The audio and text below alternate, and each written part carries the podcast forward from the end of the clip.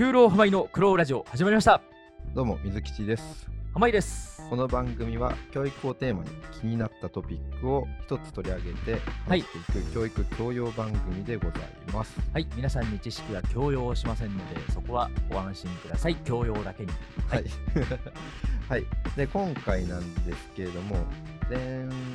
前にいただいたよっこさんからい。話、前回はレールから外れた時に社会に戻ってくる方法などの,、うんうん。あのお題をいただいた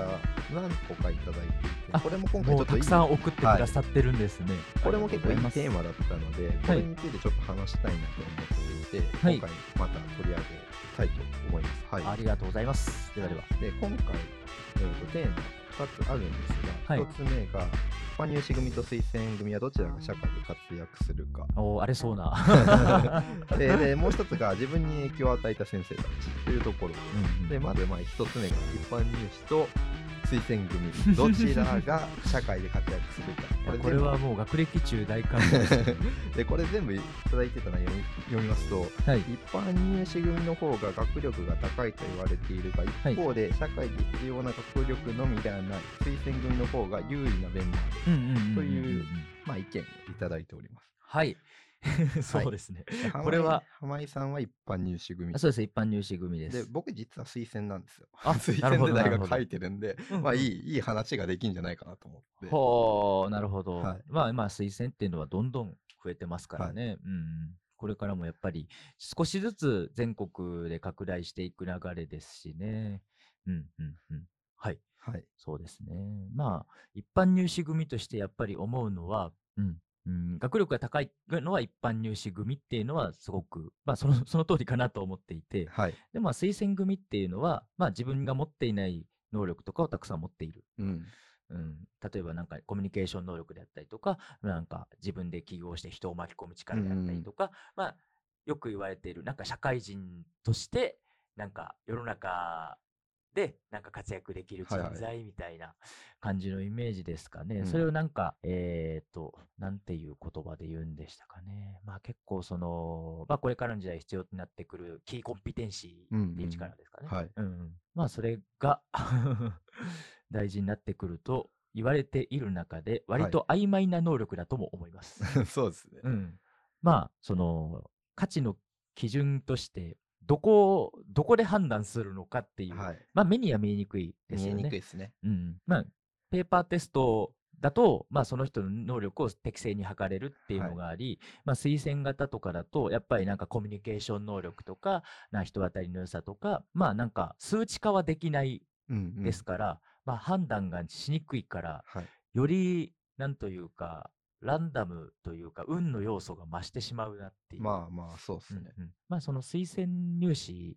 自体は自分はあの突破できないと思うので、まあ、突破できる人はすごいと思いますし、まあなんか一般入試の、一般入試で入った人は、まあ自分も結構これは大学に入ってから思ったんですけど、はい。あの推薦組を別に表向きに糾弾することはないけど、やっぱりなんか見下してるというか、ちょっとなんか、うーん、どうなんみたいな感じで考えてる人は、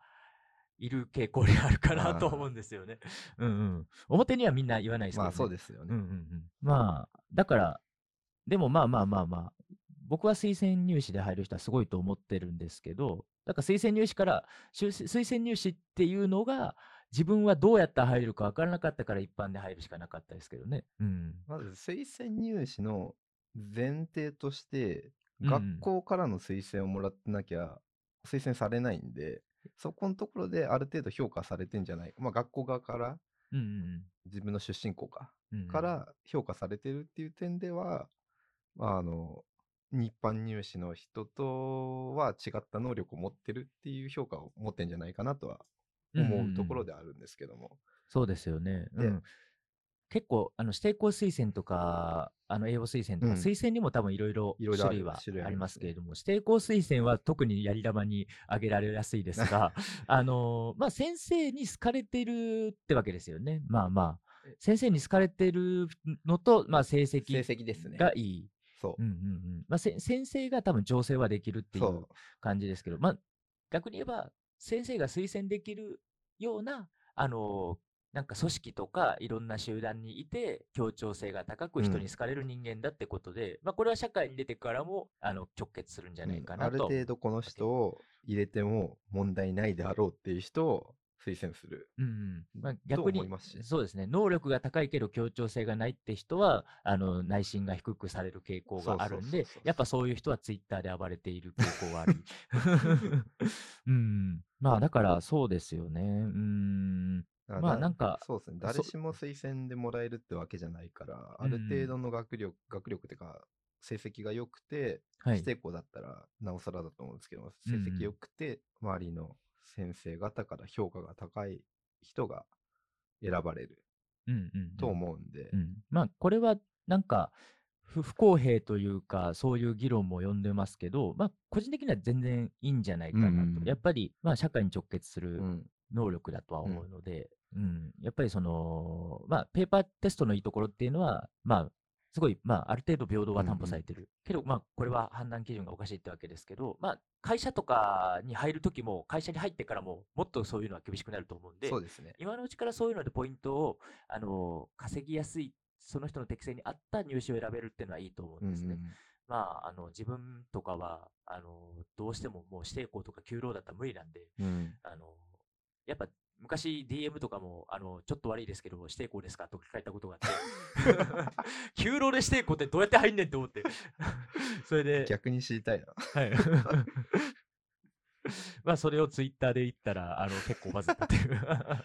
指定校、その学校がもらえる枠って言ったら、あなんかちょっと認識違ってたら申し訳ないんですけど、そのはい。学校、大学からもらえる推薦枠みたいな感じだったような気がするんで、うんうん。その高校にいる人たちの、まあ特権じゃないですけども、うんうんもう浪人になった瞬間にその推薦枠って全てなくなるから、うんうんうんうんまあ、そうですよね。な指定校推薦っていうのは割といい制度だと思うんですよね。あのまあ、そこの学校で変なことをした人は、その学校になんか対対する責任があるから、あの指定校の枠を減らすみたいな。そうそうそうそうそう。だから、あある程度重いものを背負って、その学校からその学校に行くわけなんで、まあそういう点では、なんか制約付きうん入学みたいな感じはしますよね。そうですね。うん、だだだからまあそういうのを追ってるって点でもいい、うん別に全然いいんじゃないかなと思うんですよね。そんな指定校やることを隠そうとする人もまあ割といると思うんですけど、ううんん全然まあ多分高田風民のせいでしょうけど。高田風民がね結構やっぱりうんうん指定校をバカにするから。裏口、勝手口とかなんか、裏口じゃない、推指定校は勝手口入学とかなんか、知り合いが言ってましたけど、面白おかしく。うんうんうん。まあまあまあ、まあ、高田風民ってこういう名詞出しましたけど、彼は全然許してくれる人だと思うんで。うん。そうですね、まあ。推薦、まあこう、学力の面では、またスポーツ推薦とか、なんかそういう特化型の推薦とかってなると、また話変わってくるんで、うんうんうん。それは置いといて、学力面での推薦っていうのであれば、まあ一般入試と比較するのはすごい簡単じゃないんですけども、うんうんうん有利な、どっちが有利かって言われると難しいところはあります。いやー、そうですよね。まあ、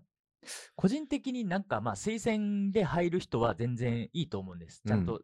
いろんな能力ある人うんうんがいろんなやり方で入るっていうのは。いや、ただ、個人的にすごいややめてほしいなって思うのは、推薦が増えること。まあ今めっちゃ増えてますよね。うん、いやあれはあの地方とかにいるとよくわかるんですけど、あのーやっぱり地方の先生とかそこまで情報入ってこないしアップデートできないから、うん。あのーそういう入試使えないんですよ。うん。だからより地方の進学校とかでもそうだと思うんですけど、あ情報のあるなしっていうのがより鮮明になるし、よりあの東京とかでなんか栄養入ったことがあるような学校とか、あの予備校とかが情報を得て、うんその学校に入れるための型を作っちゃう。うん。そそその型を作ったら、あの一般入試の対策よりもはるかに短い時間で、えーなんかそれなりに受けそうな、えー受けそうななんかアピールの形がうんできてうん入れるみたいな形になったら、それはちょっと不公平だと思うんですよね。お金うんがある人が結局情報を買って、えー入れるのかよってなるんで、そね。やそれは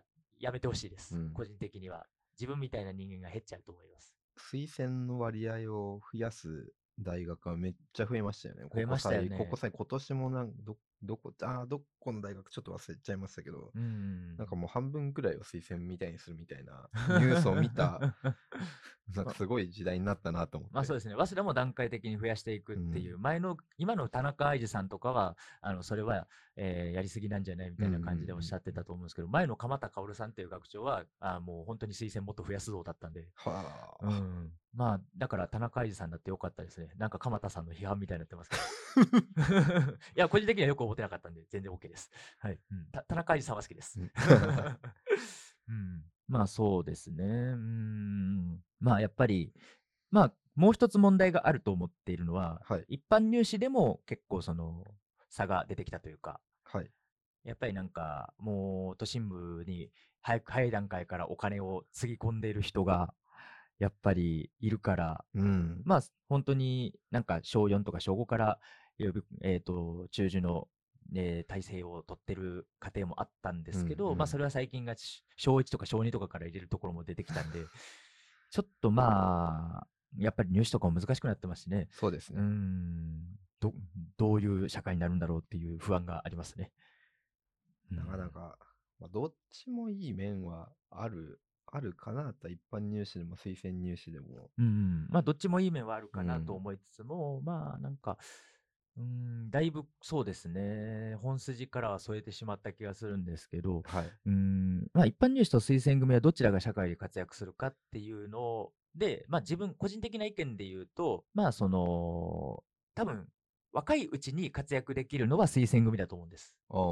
若いうちに協調性があって仕事とかでえ人に好かれてなんかうまく円滑に仕事を進めるのは推薦組が有利だと思うんですけど、はいはい。多分一般入試組っていうのはあの時間をかけて学ぶ人たちだと思うんですよね自分の力で。はいはい。だから分からないことを自分でずっと学び続ける、えー力を持っていると思ってて、うん、えーで基礎知識ももともとあるから、うん学力も高いし、うん問題解決能力も高いとなると、まあ、40、50とかになって、えーまあ、そのちょっと重役とかになっていろんな問題を解決しないといけない、うんえー立場になった時に、えー一般入試組の方が、えー能力は高くなってるんじゃないかなと思いますね。うん。まあ、推薦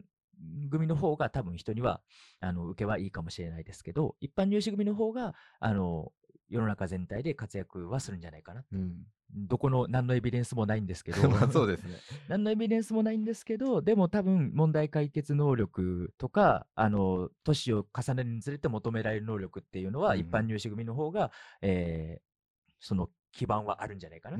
とは思います。やっぱりなんか、うん、学力は、やっぱ、学力と社会で通用する能力が違うみたいな言説ありますけど、まあはいそれは一部当たってて、一部違うと思ってて、まあ確かにその、やっぱり学力勉強できても偏屈な人もいるわけで、うん。うん。いや、ちょっと今具体例が思い浮かんだんですけど、はい多分、あのー 荒れるからやめたんですけど、まあすごいなんか偏屈で、えー、なんというか、ずっと人生で入試を解いて、えー周りに喧嘩ばっかり売ってる人もいるわけで。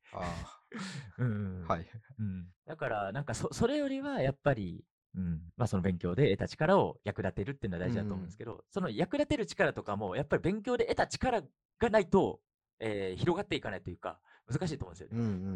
勉強で力、勉強で得た教養があるから、えーいろんな人に好かれる能力になるというか、うん。うん。まあ、古文漢文とかよくビジネスにいらないとか、うんあのいまだに言われますけど、うんあのやっぱり教養人とかと仲良くするんだったら、あそれで仲良くなるケースもあるわけじゃないですか。そうですね。うんうん。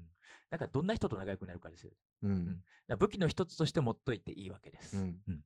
そうなんですよ。だから、やっぱり教養があると、あのいろんな人と仲良くなるし、いろんな社会問題が見えてくるから、うんうん結局は解決の方法も広がるんじゃないかなっていう。うんまあ、推薦組は推薦組でそのコミュニケーションを生かして、いろんな人とつながって、え人づてで仕事をたくさうんん獲得していくっていうのも可能ですけど、うん自分で、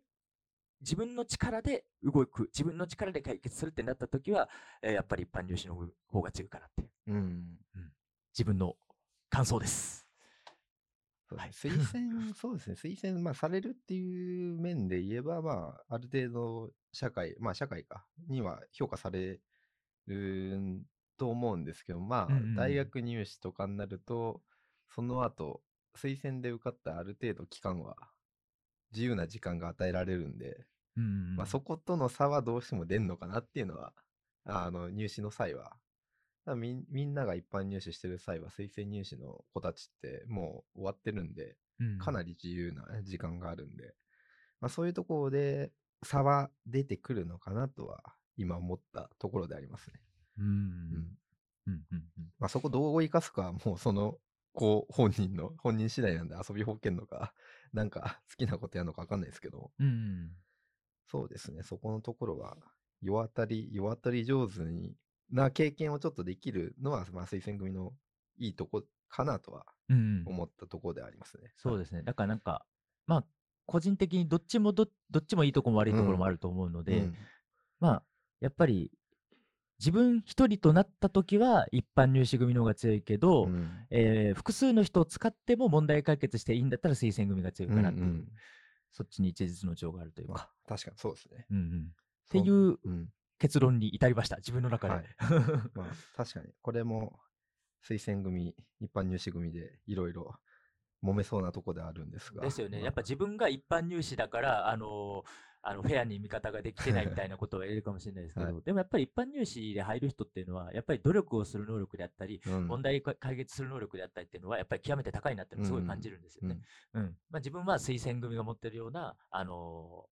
なんていうか、人とつながる能力であったりとか、うんうんうんあの人に良くしてもらう能力っていうのは、えーやっぱり持ってないなって感じることがすごくあるんで、うんうんそれはすごく尊敬しています、うん本当に。いやー、本当なんか、はいすごい、そうですね。はどっちもいい面があります。ありますって言ったんですけど、はい。とという感じでしょうか。そういう感じですね。はいはい。もう一個ありましたよね。もう一個あって、うんこれが自分に影響を与えた先生たちというところで、はい学校の先生、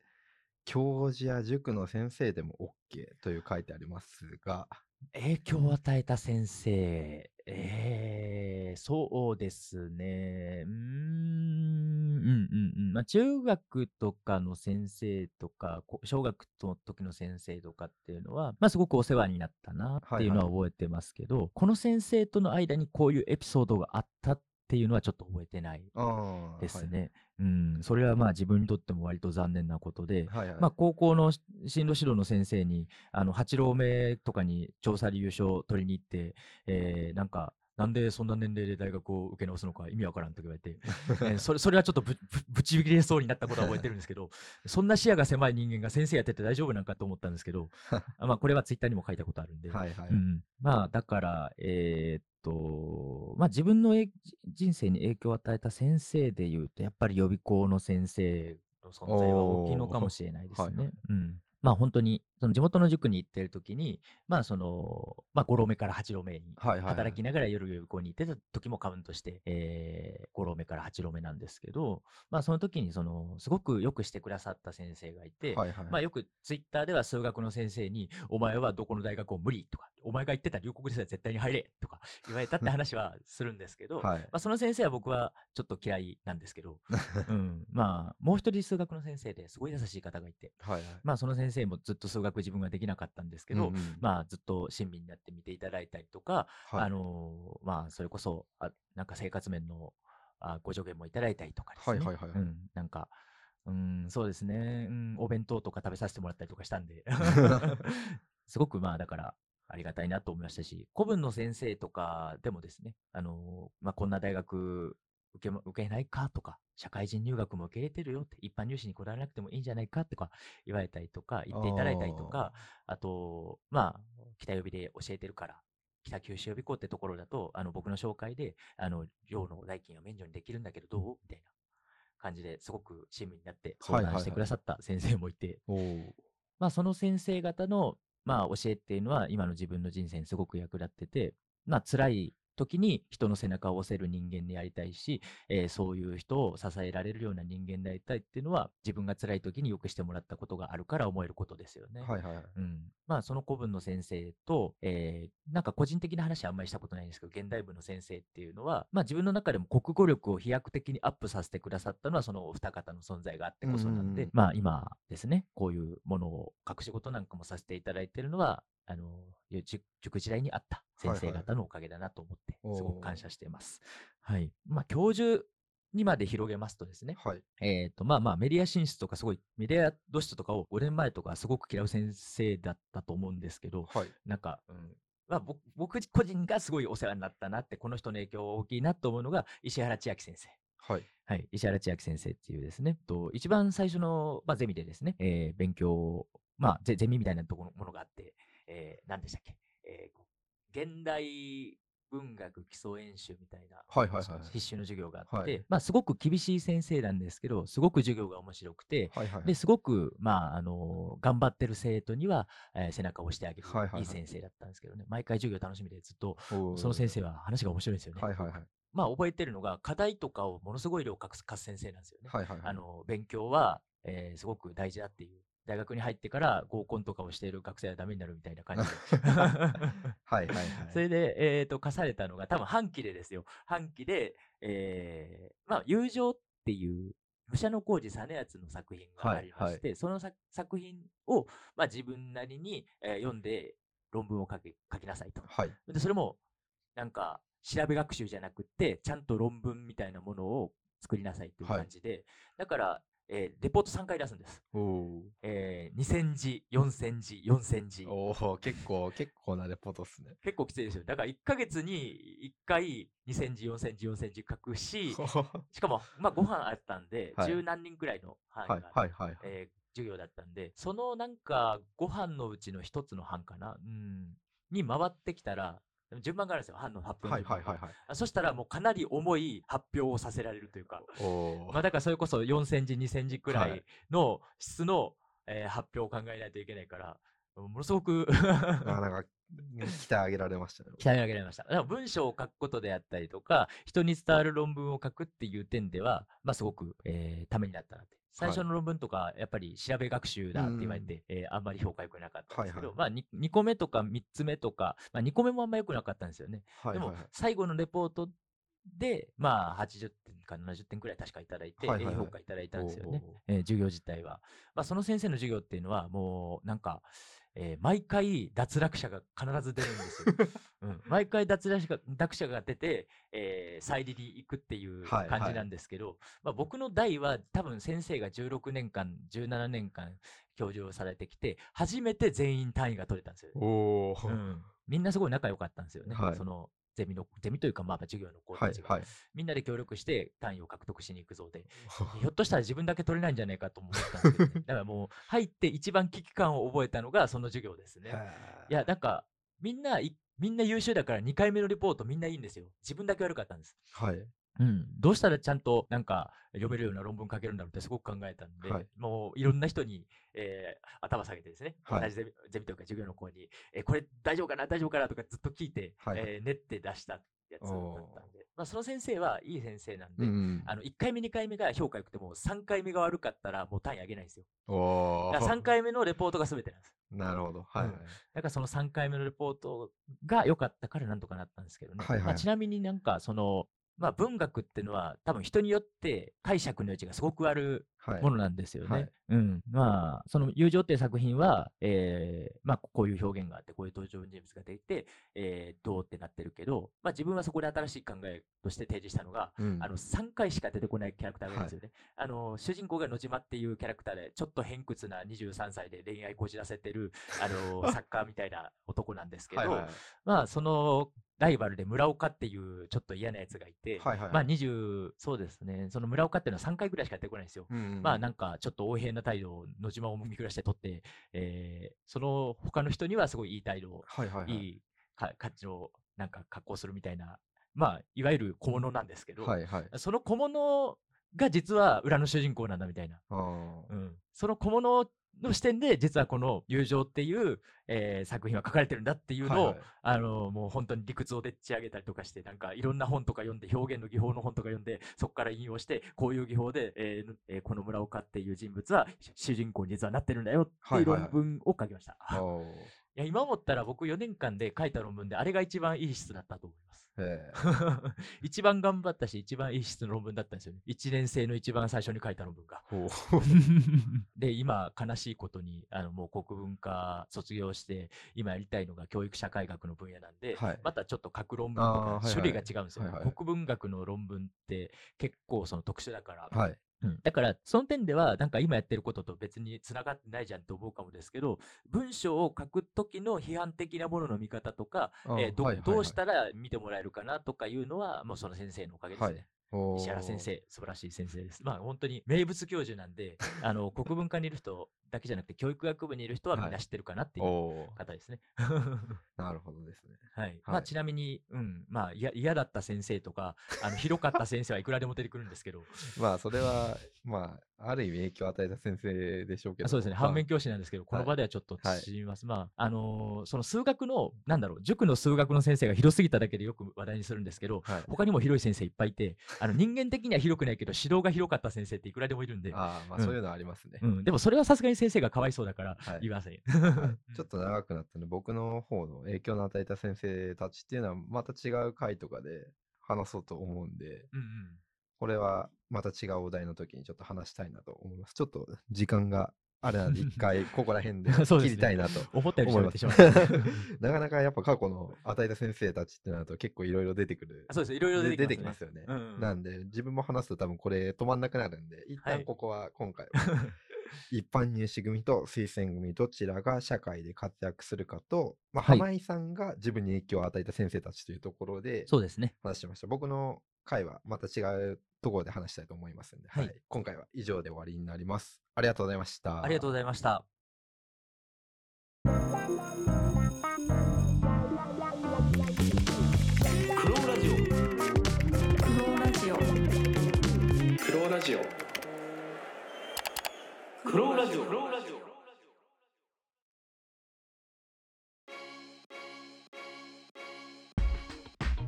はい、エンディングです。今回は、よっこうさんからいただいたはい。